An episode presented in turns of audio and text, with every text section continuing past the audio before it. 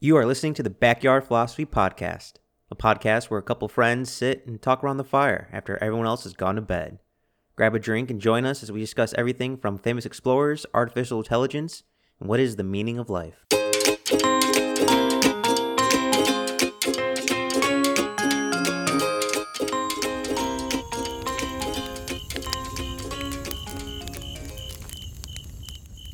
Many of us wish to travel amongst the stars and see new planets, to colonize and begin new worlds that are light years away. But in order to find these distant celestial bodies, we must pierce deep into the void of space. How do scientists take telescopes and view planets millions of light years away? Well, through gravity. And before I tell you ooh, how us humans are using stars to see planets, Nick, how are you and what are you drinking? I am just drinking some boring old Gatorade. How about you? I'm feeling pretty good drinking some nine branded bourbon. And uh Nick, we're going back to space. Woo! I've picked a hell of a podcast to not drink to. oh, yeah. Yeah, you did. Oh, we've all heard, read, or seen articles or videos of scientists proclaiming that they know what exoplanets look like, that they might have renderings or photos made of a planet millions of light years away from Earth, which many people say that's impossible. There's no way nor any current technology that allows humans to see that far. You would be wrong. In fact, the technology being used to do the seemingly impossible is in fact founded in some of the oldest physics ever gravity. Let us start with an OG in physics Einstein. All roads may lead to Rome, but it seems all physics lead back to Einstein. Einstein describes space as a fabric, fabric that can be bent, distorted merely by gravity, and talked about a phenomenon in a set of unpublished calculations in 1912 that gravity itself could be used as a lens, similar to a magnifying glass or a telescope. But it wouldn't be till Ernst Kolchakov in 1924 and František Link in 1936 that would publish on these theoretical phenomenon. Many of you may be familiar with the analogy that space is like a stretched out blanket. When you add a mass to it, like a sun, or on a stretched out blanket, a ball bearing, it bends and distorts the sheet so other objects are drawn in it, around it. That'd be much like a sun draws orbiting or something to crash into it, like with gravity. But this analogy works for more things with mass. It doesn't quite work with massless things. Wait, what about things without mass? You may be thinking to yourself, things without mass, Mike has gone crazy. I am, but not that crazy. Not yet. Light, specifically photons, are massless, but they still interact with gravity, but not in a direct way. It is influenced by gravity because gravity bends space, thus making the light curve, which is traveling in space, and inter- so it interacts with the distorted space. A more appropriate analogy to describe photons, space, and gravity would be imagine a stream, clear, flowing water rushing down it. In this scenario, the riverbed would be space, the area being used. The water would be photons, the light traveling through that area. You have no obstruction, no objects, no mass, and therefore no gravity to disrupt the water, so it would flow straight. But let's say we add some. We add some mass. Imagine that same flowing stream, and I add a rock, a round rock directly in the middle. This would change the environment, the river, aka space, because I added an object with mass with it, aka a sun, in this case a, river, a rock, to the river. This rock in the middle of the river would cause the water, again, the water being photons, to bend around the rock, creating a slipstream in the water, looking like a teardrop. This water bending around the rock is exactly how photons bend around the sun. The photons I'm talking about are not the photons being produced by our sun, but rather by distant stars and planets. Incoming light from our neighboring solar systems and galaxies that are being bent and distorted around our own sun. Okay, light is being bent around our sun to look like a teardrop. How does this help us see planets light years away? This is where Einstein, Frick, and the theoretical mathematicians talking about gravity as a lens, gravitational lens. See, the light coming in from distant solar systems are consistent with bending around their sun. bending around our sun and coming to a point starting at 550 astronomical units away from the sun. An astronomical unit is the unit of measure from the Earth to our sun. So one astronomical unit is the distance between Earth and the sun. So 550 is big in small terms, but in a planetary scale, micro.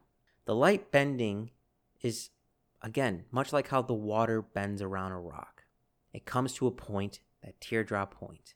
And just like the water that is further out from the rock hitting it doesn't bend as much as the water close to the rock.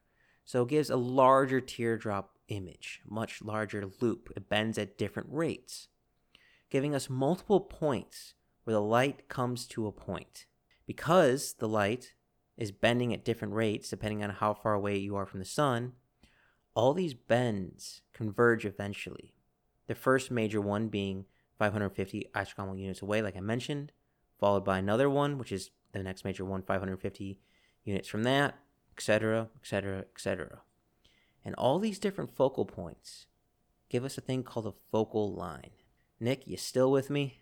Yes, this is essentially like uh, so. If I'm fishing for trout, I can look at the top of the river, and based on what the water's doing, I can infer if there's a set of rocks below there, how fast the water's moving, big rocks, little rocks, how the rocks are arranged, and where the trout are hiding, without actually seeing the bottom of the river. So I'm on this. I'm understanding.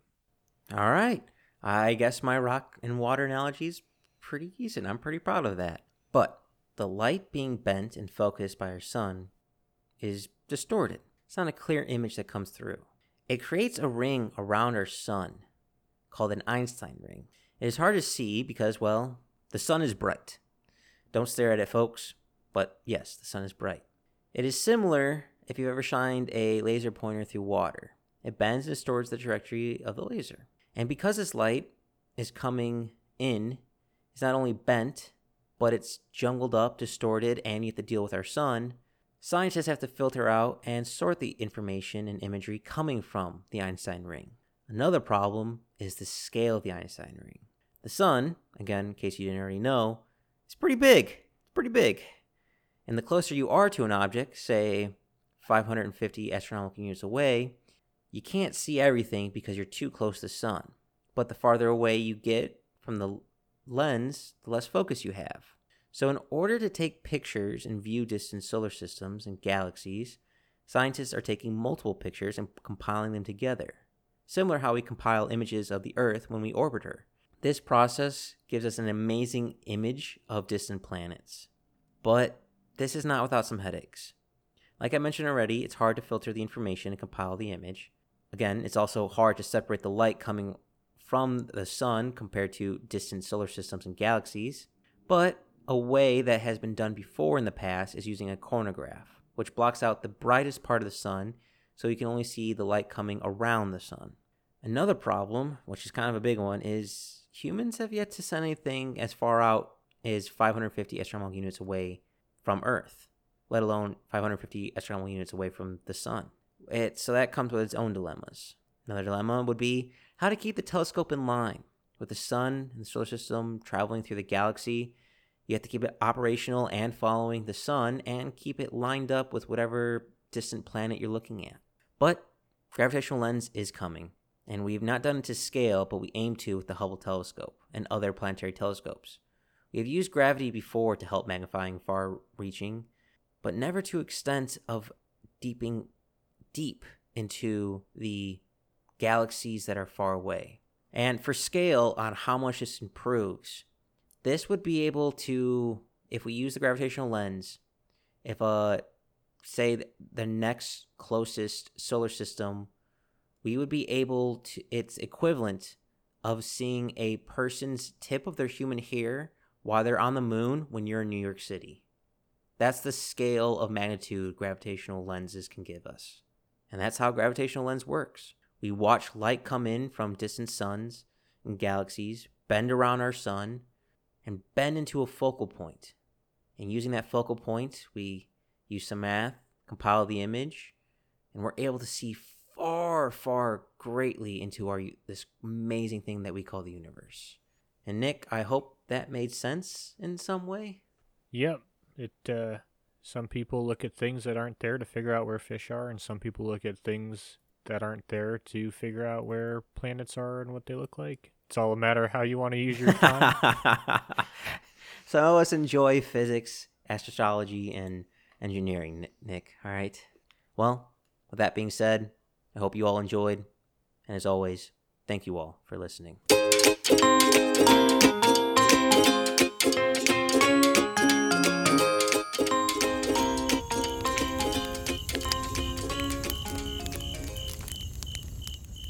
Thanks for listening to the Backyard Philosophy Podcast.